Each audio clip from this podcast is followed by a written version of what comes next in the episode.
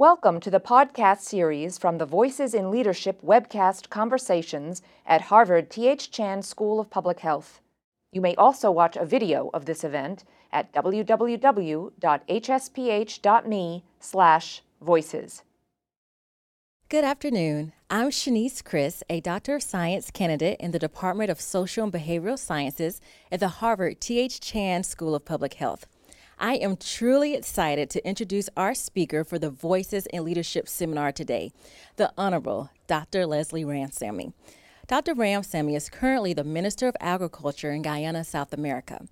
When I was a Peace Corps volunteer, I had the wonderful privilege of working with Dr. Ramsammy while he was Minister of Health. He served in this position 10 years, from 2001 to 2011. I saw firsthand the passion minister had and still has for the people and the health of people in Guyana.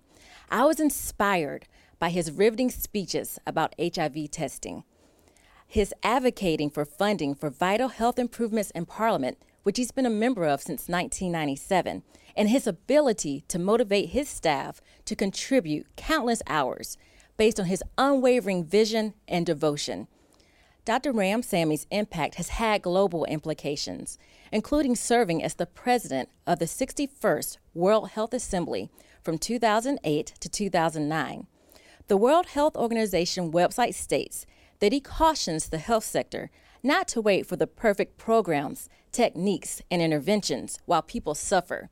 He said, We must be practical and pragmatic about health interventions for communities. His career has continuously shown proven solutions in the midst of uncertainty. He has published over 70, 70 scientific publications and is the author of HIV AIDS, a public health challenge.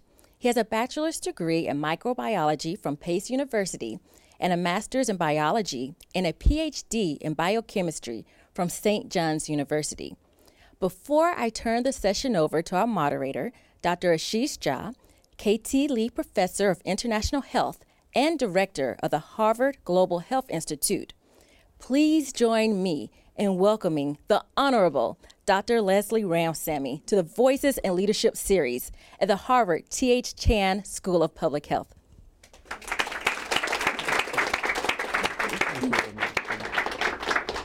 So, good afternoon, everybody. Um, thank you all for making it. This is a terrific way to kick off a new year.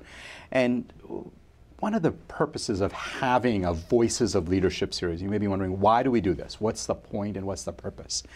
If you look across history at some of the best ideas around improving health, uh, improving the welfare of populations, many of those programs, some of the smartest ideas, fail to achieve the goals that they are set out to. And if you try to understand why that is, why do some programs succeed, why do some efforts succeed while others don't, the critical in- ingredient that we see over and over and over again is great leadership. When there is great leadership, even even ideas that are not perfectly formulated, even ideas that are still in their, in their, infancy, can end up having a profound effect. And without good leadership, it's very hard to get very much done so leadership is very important. It's been a source of a lot of study, a lot of focus. Um, what we feel, what the school feels, what the division of, of public health leadership feels, is that there is no better way to understand leadership than to bring great leaders into the school and hear from them the challenges they faced, how they've overcome them, how they've prioritized, um, how they have inspired people around them to work harder and to work more effectively. And I don't think there's a better person to kick off 2015 in terms of thinking about what great leadership in public health looks like than Dr. Ramsammy. So thank you so much for coming. Thank you very much. And the title of today's session is Leadership in HIV AIDS. And that's where I'm going to start. But I want to promise that I want to divert from that and talk about a broader set of issues uh, because you have written about and thought about a whole set of challenges around public health, global health, both in Guyana but, but more globally. But let's talk about HIV AIDS for a second. Let's begin there. 2001, you've become the Minister of Health. What does the landscape of HIV AIDS look like in Guyana? And how do you begin to formulate a strategy for combating it, for bringing it under control, uh, for preventing further infections? Th- thank you, Ashish, and thank you all. It's a pleasure to be here, and it's a real, real honor. And I'm not quite sure that I'm an expert at leadership, but I do find myself in the right places, not always at the right time. but I do find myself in the right places, some very difficult places. And 2001, Guyana was a very difficult place to be when it comes to HIV AIDS. And I'm glad that it then was HIV slash AIDS, and today it is HIV and AIDS, two very different things. But at the time, pregnant women, 7%, were testing positive for HIV. About seven, 800 women uh, were HIV positive, each, women giving birth were HIV positive. About 150 babies were being born with HIV. There was no medicine. Testing was restricted. It was a forlorn type of situation, a desperate situation, one without hope. But I've never known hopelessness and I don't really have problems. I have issues to confront.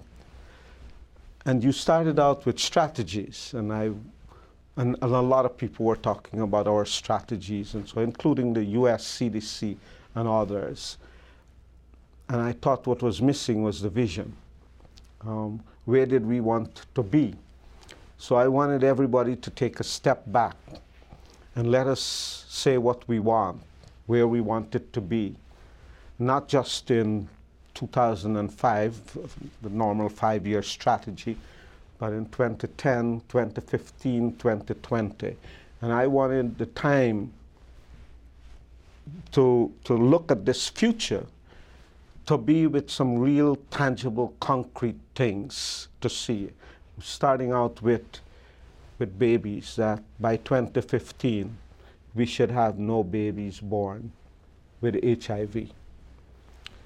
I was told then that that's too ambitious. Let's not talk about elimination of mother to child transmission because it has to be an incremental program, an incremental story.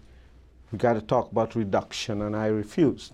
Said that no, I want to know what is the timeline from now to when we can get up tomorrow morning and there are no babies born with HIV. That as of today, no one is going to sleep well at nights knowing that a baby will be infected with HIV. And so, if you guys want to sleep well, let's do this early. so, so, so this was a situation I found that was frightening, but I thought it was possible.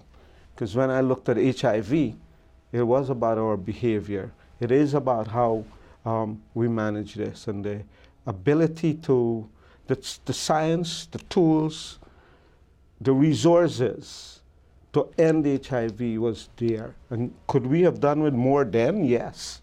But we had enough even then to end AIDS. And we had enough then to begin the trajectory of elimination of HIV. So, can I ask, and I promised that I would come back to non HIV stuff later, but I'm gonna, you made a similar, what would seem to be an extremely ambitious argument. You said we should eliminate un, uh, preventable maternal deaths and preventable child deaths by 2025. Yes. Sort of a crazy notion, and yet you do this. You said no maternal child transmission by 2015 tell me why why set such ambitious goals? Because it does make a lot of people nervous that you're not going to be able to meet them. We shouldn't be afraid that we can't meet uh, uh, uh, and realize our dreams. I, I, am a dreamer, and I admit that. I openly confess that. Um, but I don't think that you could really visualize your world effectively unless you can dream about it. And dreams are not just opaque things, um, amorphous things. Dreams drive you. to do things. I, I grew up in a uh, developing country where we were deprived of many things. I grew up in a village where every other week a woman was being buried for giving birth. And I'm driven by equity. I came to the United States and I wondered why is it that a woman in Kigali um, or in Niger or so can't give birth with the same level of certainty that a woman in Boston, for example, could? And why is it that a child born in Tanzania has less than one tenth of a chance compared to a baby born in New York um, to grow? And these things drive me. I do not believe it is too ambitious for me from a developing country to dream of a certain standard of living um, that is comparable to people in the US or so. And I'm not talking about having all of the things. I'm not talking about um, being driven to school, that my children should be driven to school. I'm talking about my child should have access to education. I'm talking about the natural process of giving birth. Um, we are all God's children. And we are all supposed to get up in the morning and watch the green leaves and the red roses. And so, why is it that I have to settle for something like my child will only have a 10% chance of being born safely? Um, I do not, I disagree, I reject the notion that those are dreams that are too lofty and impractical. And that's what drives me. And that's why I will keep harping on people that we have to achieve a level of equity in the world that must be the global responsibility. Whether we reach for the stars is another thing. Individual, family, community, national responsibilities. But globally, why should some of us have a life expectancy of 50? and some of us a life expectancy of 80. Why can't we be somewhere in the middle? Um, why can't we say 75 at this time is a good number and that we all should strive? That the minimum life expectancy anywhere in the world is 75. And if some of us can be 100, great. But nobody's going below 75, and that's our global responsibility. And that's why at the World Health Assembly, I called for a 75 by 25, and I hope the Harvard community will embrace it and adopt it and make it its own. That we should go out there and ensure that everybody, everywhere, have a chance to live at least to be 75 years old. That's, that's why. Love it. So here you are, you've set this very ambitious goal. Um, now comes the hard work of, so you've inspired people with the goal. You've inspired them to stay awake a little longer at night and work a little harder. And feel guilty. And feel guilty when they're not achieving it, which has its own strengths as an inspirational tool. Um, what do you do next beyond the vision? How do you then begin to operationalize that vision? tell us a little bit more about what happened in the uh, ensuing time period in Guyana as you articulated the vision, but then began to put in a plan. And I'm not, I'm, I'm not, this, I'm, I'm a dreamer, but I'm not crazy. Because um, I do know that it takes money, it, it, takes a lot of resources, it takes human resources, etc. And one of the great inequity in the world is inequity uh, is human resource for health. Uh, because whilst in developed countries you may have maybe 30, 35 health workers to 10,000 people, in the developing countries it may be 0.5 to 1.5, 2.5 persons per 10,000. And that in itself represents a constraint, an issue that we need to confront. So we need to address that. Second thing is that we will never get the 5,000 or 7,000. I, I, believe in the US it's $7,000 per capita for health. Um, and at the time in Guyana, I was Guyana in 1964 spent $16 per capita on health, which was great. In 1990, we were spending $6 per capita on health.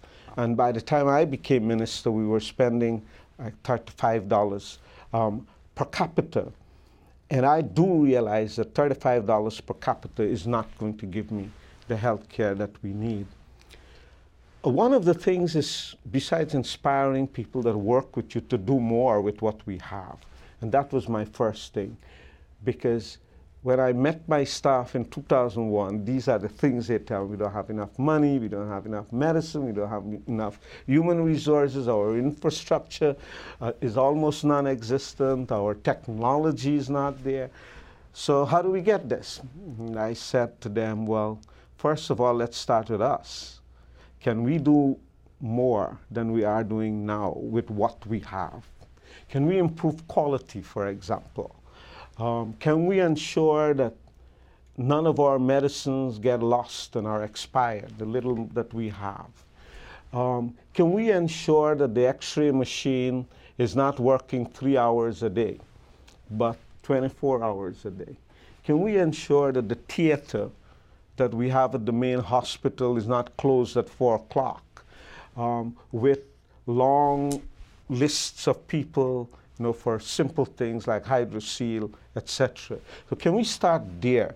Because for me to go to a cabinet, to a president and a cabinet that already is overwhelmed, more money for education, more money for infrastructure, more money for housing, for water, etc., um, that we ourselves are delivering more with what we have.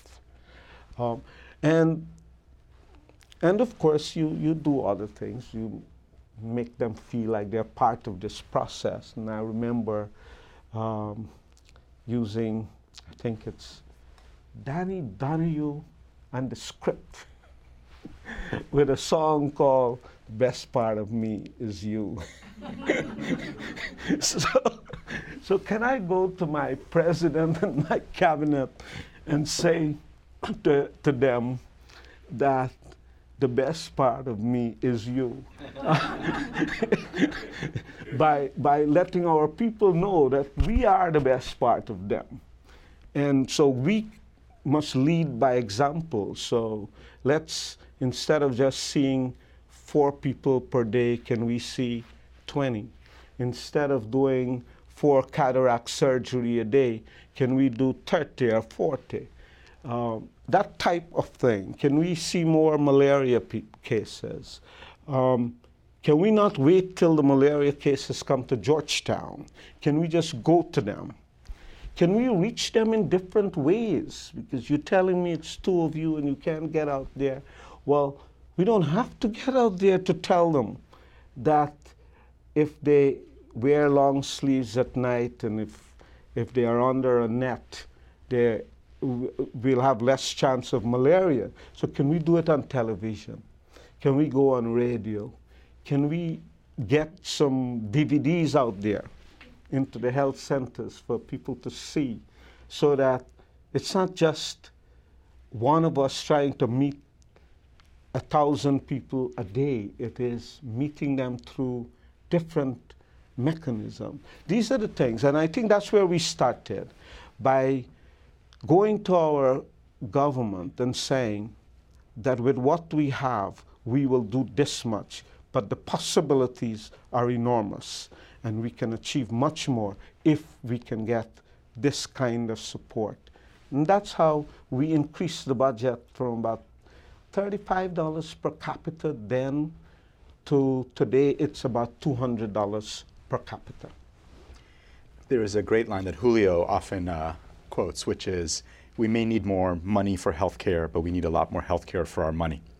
And yes. in some ways, it is that, that was the message. That is the message that you gave very loud and clear. And it, in fact, inspires people to put more resources into healthcare if they know that money is being spent well. Um, if you would just finish off the story, what has happened with uh, HIV and AIDS in Guyana over the last decade? Well, where, one, where I believe that Guyana and the world can end AIDS today. Not 2020, not 2030.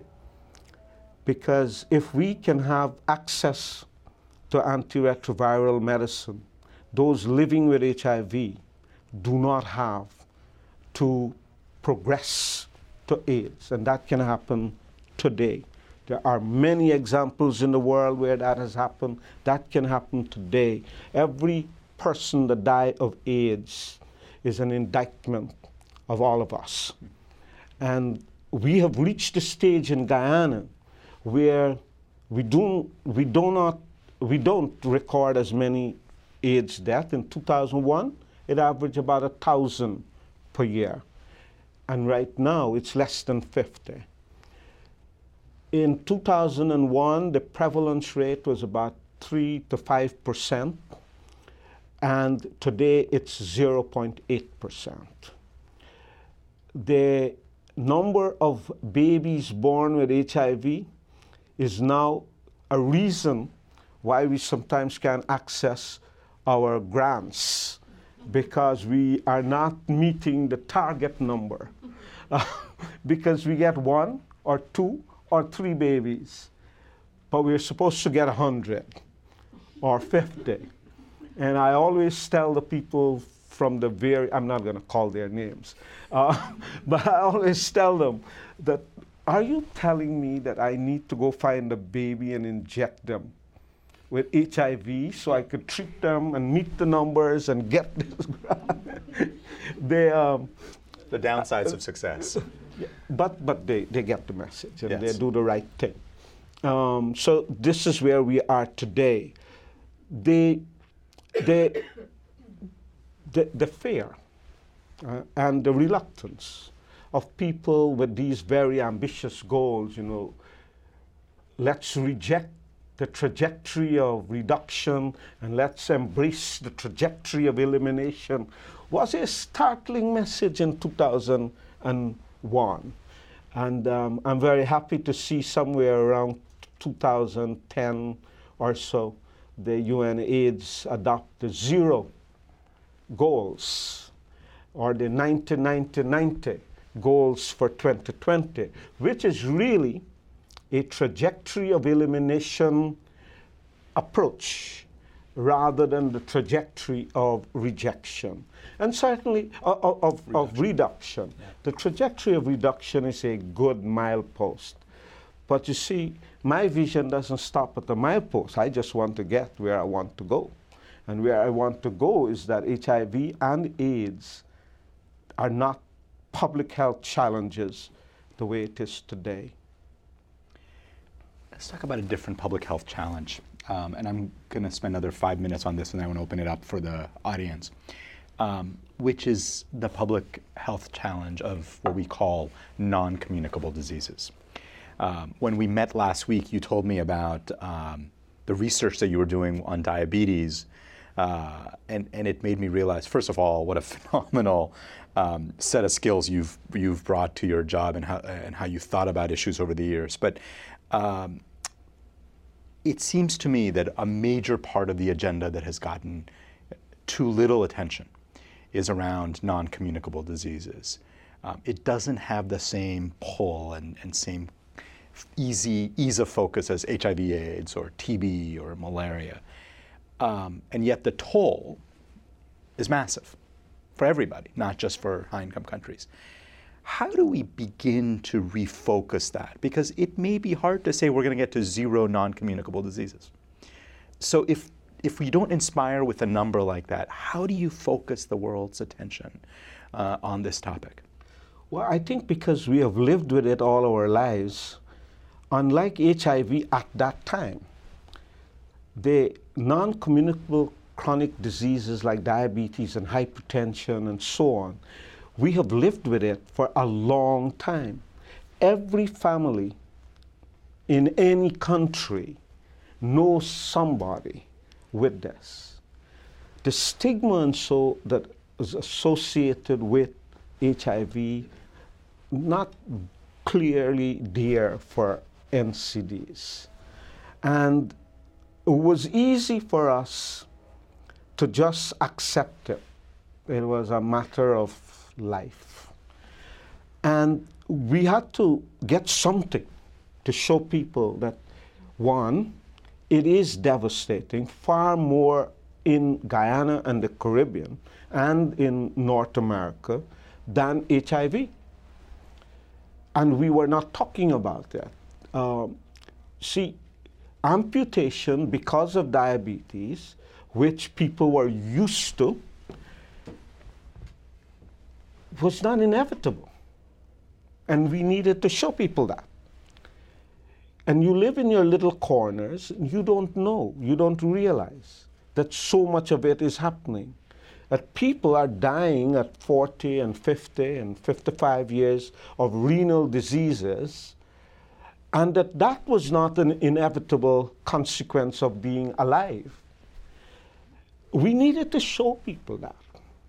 And, and so this was the mission that we undertook to one, let people know the numbers that indeed in Guyana, about 60% at the time of all deaths in Guyana were because of the NCDs.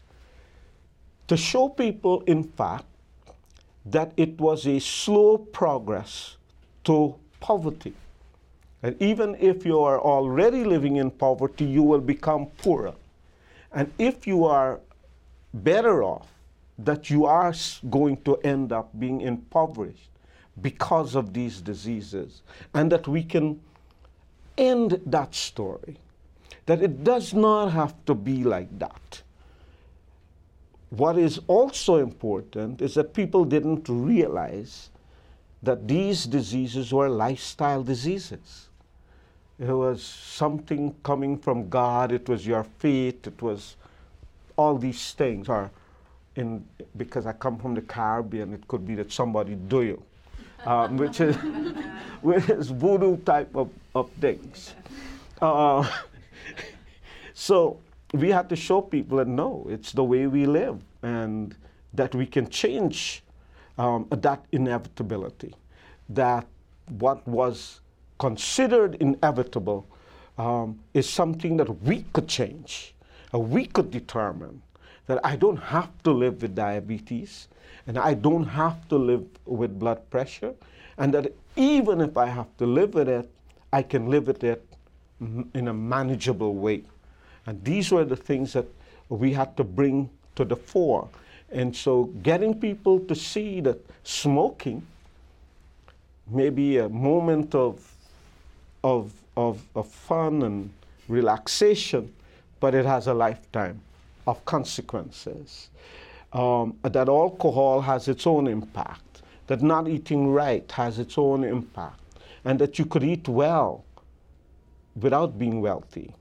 Um, these were the type of messages that changed the way people perceive things and look at that.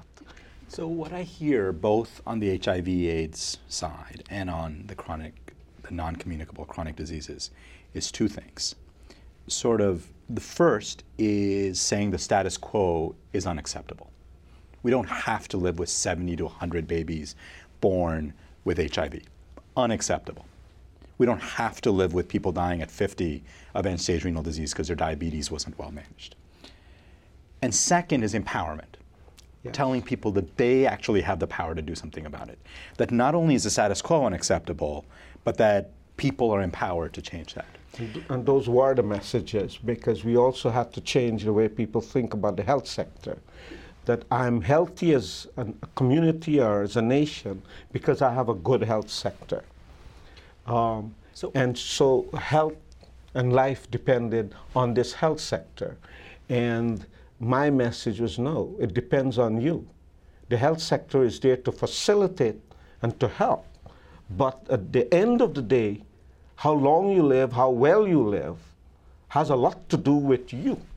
And so, if we need to have a high quality health sector in our country, it's not just the money we have, it's not just the number of health workers we have, the technology, and so all of these are important things.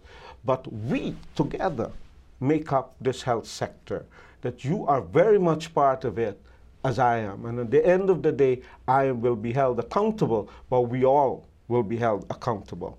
And so we all have to play a role.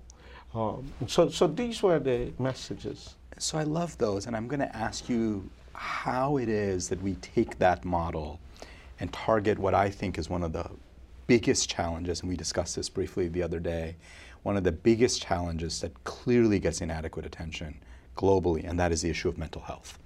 Mental health is one of those things where when you bring it up in an audience, everybody sort of sighs and goes, Yes, we recognize it's a big problem.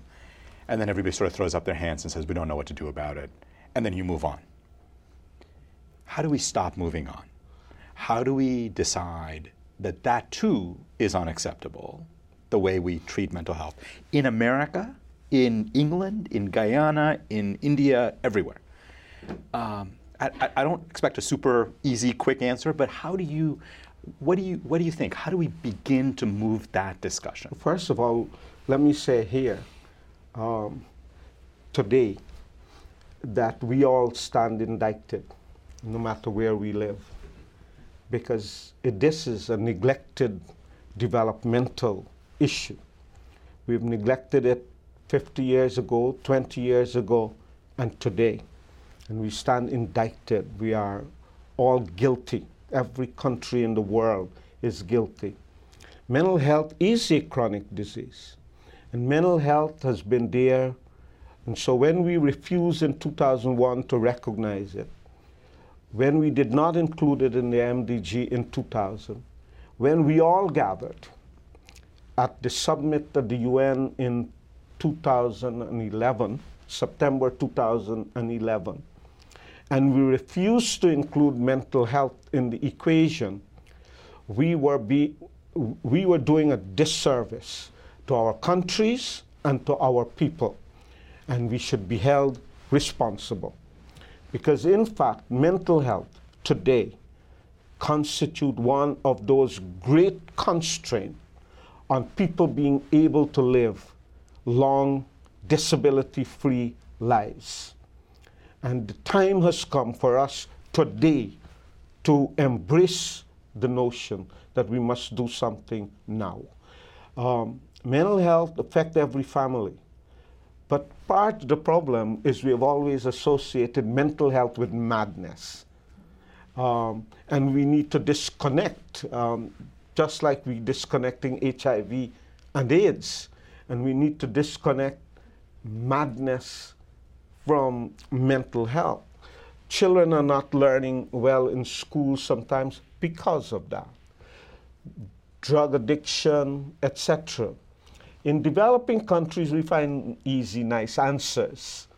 Um, the voodoo priest down the street has put something in the yard and the husband has become lazy when in fact it could be depression and a simple medicine could solve it. And if you look at the essential medicine list in the early days and today, it is almost totally lacking of neuropsychiatric medicines. Uh, it shows how we think. Um, well, that in itself is madness. Um, and we are mad not to consider mental health in our development programs. It is a developmental mountain that we need to climb. Instead, we're trying to move it, and we didn't get we didn't learn the lesson well from the philosophers like Mahalia Jackson. Maybe because they didn't come from Harvard. um, I could keep going, but I am going to move to the audience. I would love questions, comments, reactions to any of the things you've heard. Um, raise your hand. Just identify yourself and your affiliation with the school, uh, and then I think we have a question up here right there. Hi, my name is Gillian Franklin. I'm a postdoc fellow in the Department of Environmental Health.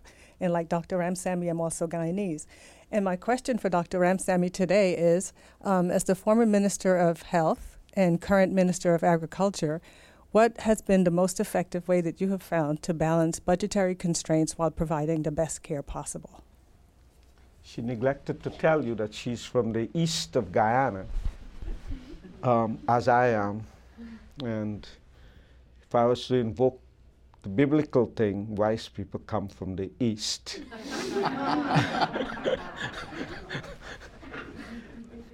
As I said from the very beginning, budgetary constraint is a real problem. But it shouldn't be the excuse not to do better. And we have used it as an excuse for a long time.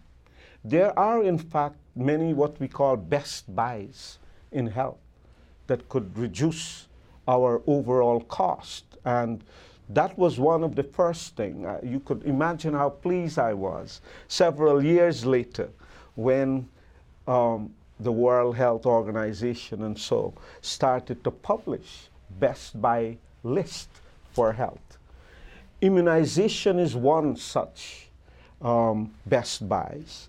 And I'm glad to say that all of the relevant vaccines for children are utilized in the public health sector. And by the way, Guyana's public health sector is a free service.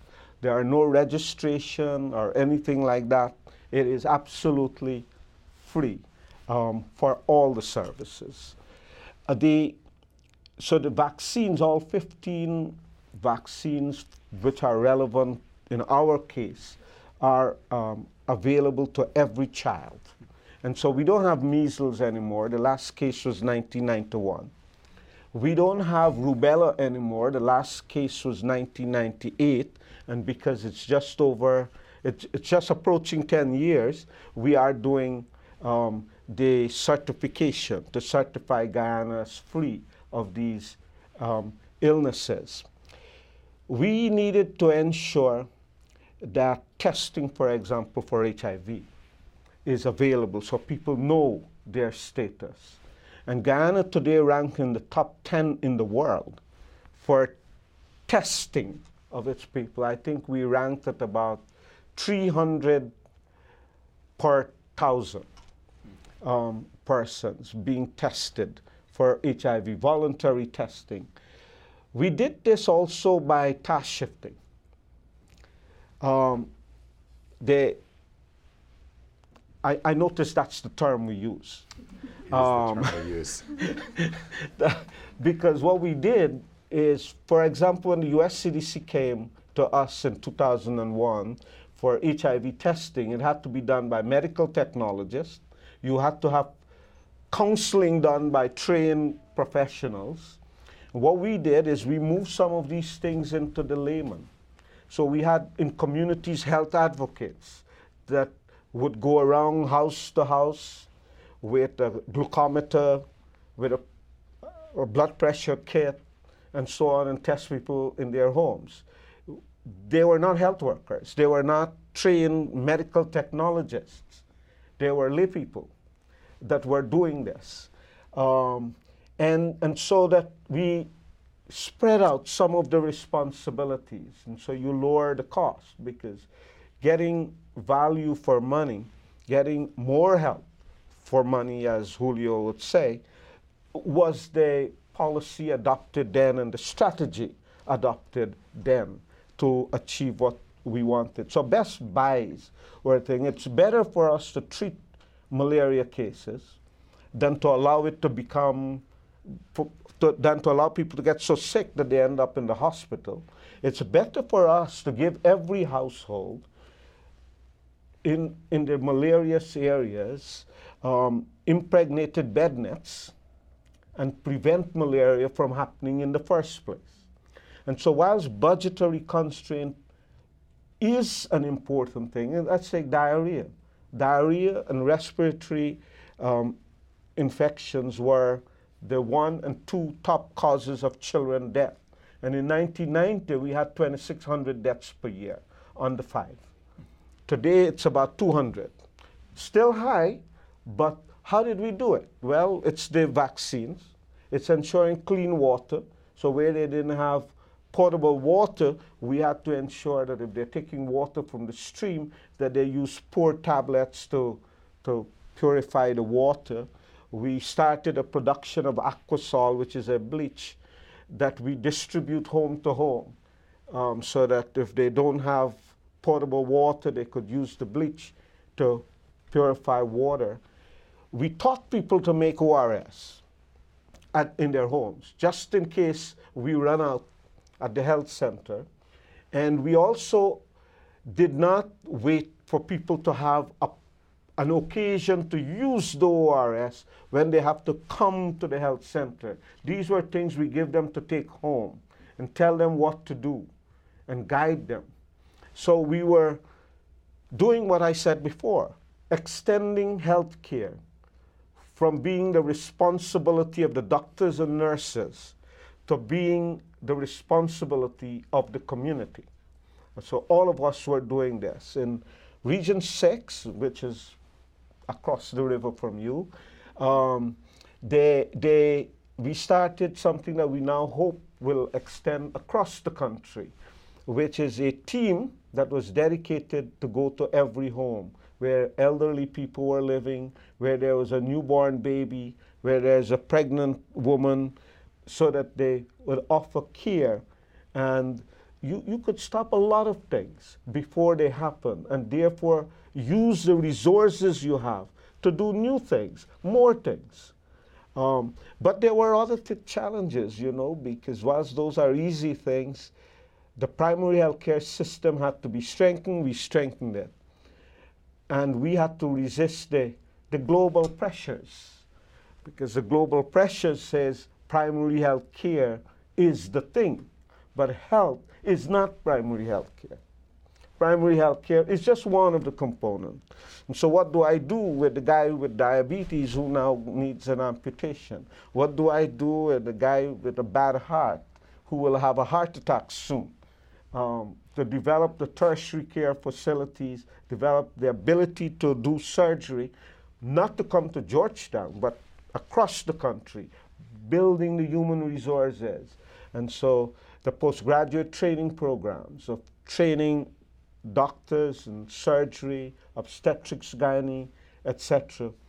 Um, training nurses as psychiatric care nurses, training nurses uh, to work in the theater, training nurses to, um, and, and, and those brought its own conflict, as I recall when I was living in the US in the 80s, a conflict between the anesthesiologists and the nurses that were doing anesthetics and so on. All these, but by doing all of that, we brought a health care now whereas only the rich could have left Guyana to come to America and have open heart surgery. You can have open heart surgery in Guyana. There are a few people now who are having kidney transplant. We have reduced amputation from a thousand per year to less than a hundred per year. Um, we started programs for eye care, cataract, glaucoma, and at the time I was being, well, people were trying to convince me that you are developing country, focus on the front of the eye, not the back of the eye. So glaucoma and so on, don't worry with those things. As long as you could do cataract, it's okay. Well, they had cataract. Uh, but we brought all of that, um, being able to listen. People were living disabled lives, not the highest quality of life, because they simply couldn't see because of cataract, because they were going blind through retinopathy and things like that. And early interventions were not there. We brought that to where people live. Um, we got a far way to go um, because the challenge when you do these things is you now suddenly create a demand for help. The same people who didn't know that all these things were possible, it's possible and they will not settle for anything anymore. And so these were the challenges. But that's how you do it best buys in health. One of the remarkable things about the way you described that shift from thinking about health as a responsibility of the primary care doctor to really thinking about the health of the population and you could be talking about America in 2015. I mean, we spend $9,000 per person on healthcare now, right? It's an extraordinary amount of money. Um, and yet, one of the things that I think we have realized is we have the surgeons, we have the doctors, we have the nurses. Um, but we have not thought about the health of the population. And now, I think for the first time, we are going through, for a different set of circumstances, but in many ways the same thing. We can't keep pouring money into this, trying to ask how do we get more health for healthcare? And that, I mean, how, how do we get more healthcare for our money? How do we get more health for our money? And that has created a shift to thinking about how do we deliver care at home? How do we de- deliver care in very different ways? And it's amazing to hear that this is exactly what you guys were thinking about and you were thinking about a decade ago. So America's a little behind on this, but we're catching up. Um, we have about 10 more minutes. I'll make sure we get a few more questions in. Anybody else? Uh, yes. Hi, my name is Anya. I'm a um, former student and now a staff member in the Global Health Department. Um, and I was wondering about the shift in your portfolio from health to agriculture and a couple of things about that. Sort of one thing is how how have you brought the health concerns forward with you and also if there are things that you've noticed in terms of peculiarities of being a leader in health versus in other sectors and working in other sectors if there are just observations about that a, a good question. And in fact, um, part of the reason I was moved to agriculture is to do in agriculture what I did in health. Um, but they, there are some things in agriculture that are intimately related to health. And I believe that agriculture has a large role to play in terms of nutrition, food and nutrition security. And indeed, one of the things that I should have responded before is that, uh, and what we did was in this whole approach of shifting responsibility exclusively in health to other section, um, the ministries were responsible for safe use of the road. Ministries responsible for human services, women and children, and gender issues, education, etc. Same thing with agriculture and making sure Guyana is an agriculture country. They, we have no excuse to eat bad. Uh, but, but, but we eat badly because we are, um, we follow trends in developed world. Um, and we have given up really good diets for diets that are making us sick. And at, the Ministry of Agriculture, we have really enlightened people for various reasons. And also, people have to make a living. Part of our problem as an agriculture country, as in Africa and many countries, is you have a lot of people trying to help you, but their vision sometimes are clueless um, because we have promoted subsistence living. And listen, the family that got to get a phone for the child because that is now not a luxury, but an important part of everyday living, can't buy that phone with subsistence livelihood. Nobody wants to live anymore in the 21st century just being able to put food on the table. That's what my parents struggled for. But today, my children can't tell their children that that's what makes you successful. And so using agriculture to generate wealth, because I believe that we could. I believe that there is no reason why 842 million people in the world every single day go hungry, and why 44 million people in the Caribbean and Latin America go hungry every day.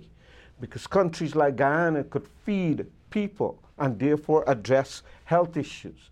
These are the things that are brought to agriculture and trying to ensure that the post 2015 agenda integrate the objectives and the vision into a single vision of a better world, longer lives, more satisfying lives for people everywhere.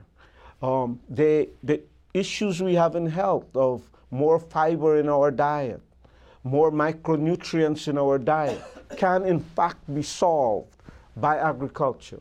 And some of the things we learned in health, of science, and what science can do with health. Fact that we have better medicine, we need more. The fact that we have more vaccines, we may need more. We may need a malaria vaccine, we may need a vaccine for HIV, we definitely will need a vaccine for Ebola.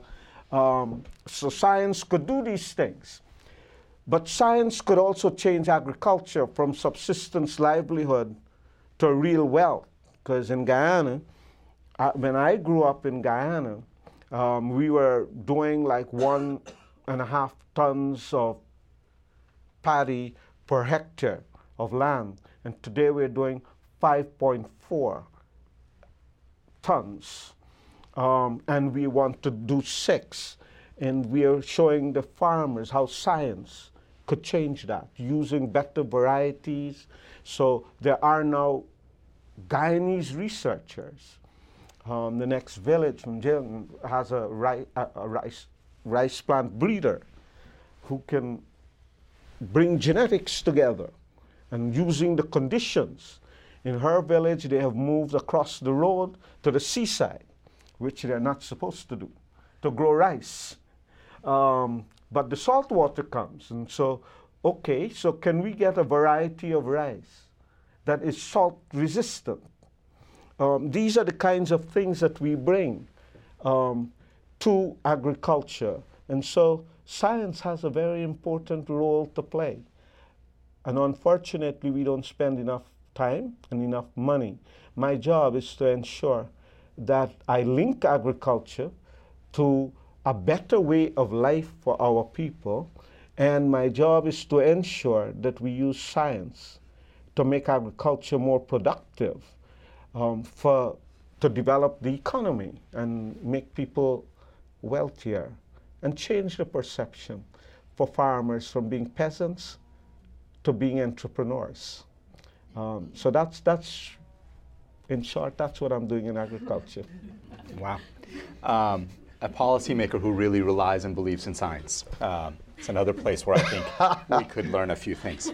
Um, it's a couple of minutes before our time, and I would love it if you could just um, wrap up. I, you're going to be spending a, a, a, lot more time with us and, and in your course walking through, but principles that you have learned, some through intuition, some I'm sure through the hard way, um, about leadership and, and how you take on these, what feel like incredibly difficult challenges. My goodness, stopping maternal child transmission for HIV, such a complex problem. Uh, what advice do you have for the people in the, in the room, people across uh, the globe who are watching this, um, about tackling some of these very difficult, what feels like intractable challenges in health? Well, for one, I realize that there are no shortage among us of people who have strategies, who could develop strategies. We're all strategists. But you can never develop a good strategy if you don't know why you're developing it. And so you have to have a vision. You got to know exactly where you're going, exactly what you want to do, and that's the only time a strategy uh, will be effective and meaningful. So, vision. And we shouldn't confuse vision and strategy. We often do that. Um, and there are professionals who are experts at doing that, confusing strategy with vision. Secondly, we have to do it as a team. There will always be people like myself who will come out with these sometimes too ambitious things. Um, but you have to do it as a team. People have to believe in it. You have to have allies, not opponents. And one of the mistakes we make is that when we try to push our agenda or our vision, we do so by creating separation. We have opponents. Somebody is opposed. You, you are very good at it in America. Um, whether it's whether it's immigration or whatever, it's a vision versus opponents rather than all of us going at it together. And that's, that's easier said than done. Um, one of the things I've learned is that I have to find the common ground so that we move forward, recognizing we have some differences, um, but we are going forward. And so it is okay when the US CDC tells me that the HIV treatment program must have certain guidelines. You must be able to do CD4, and if you can't do CD4, let them die. Um, so um, you must have CD4 capacity, and the patient must have a CD4 count of 200 before you start treatment. And I wanted to treat people immediately. Um, and so rather than that becoming the, what we are working towards, we work towards introducing treatment, knowing all along that this question is not going to disappear because the Minister of Health says he wants treatment for everybody from the beginning, regardless of CD4. Um, but instead of making that the, the, the change breaker or the, the, the, the one thing that will determine whether we go forward or not, I made that part of my goals. So this is what we can agree on. Let's start there.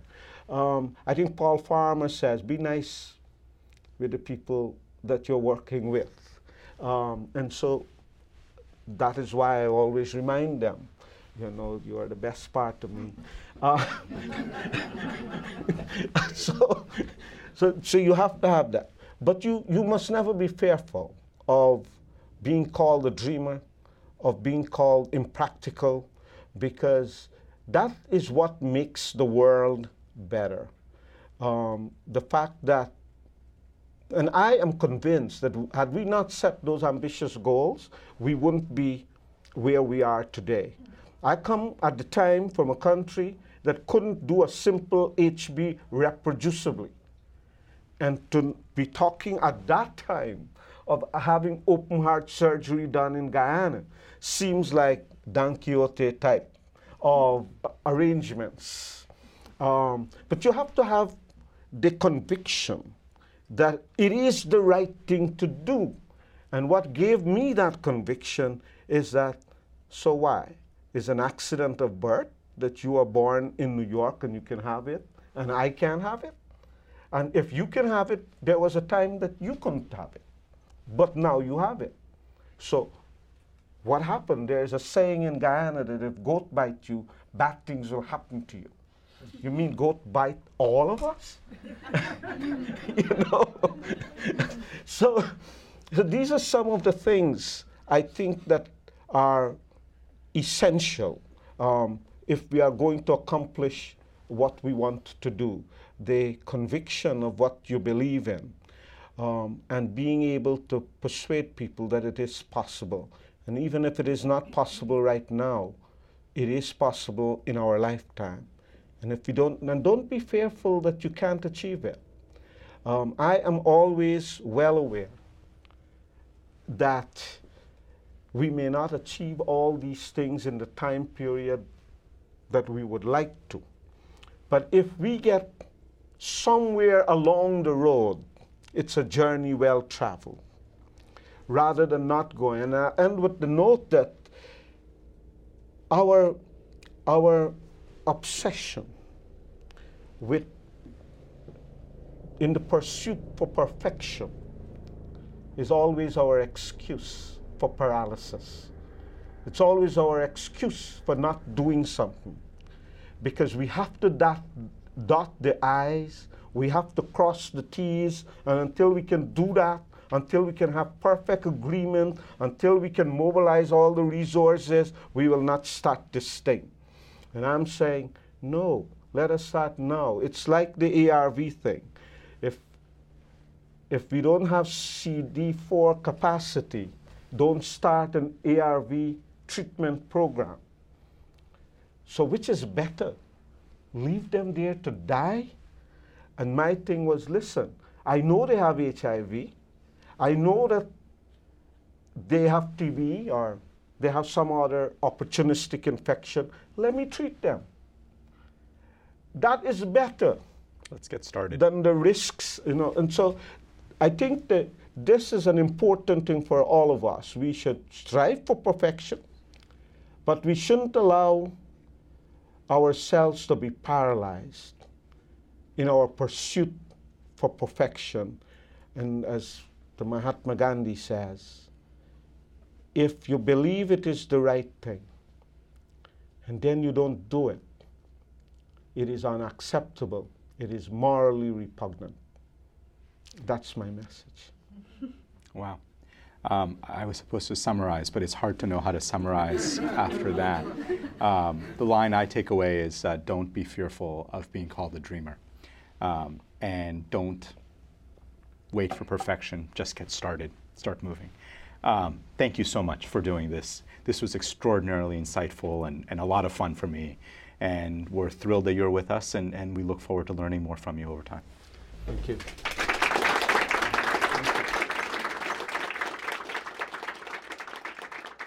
This has been a Voices in Leadership production at Harvard T.H. Chan School of Public Health. You can find the complete video of the event at www.hsph.me/voices. We encourage you to share Voices in Leadership.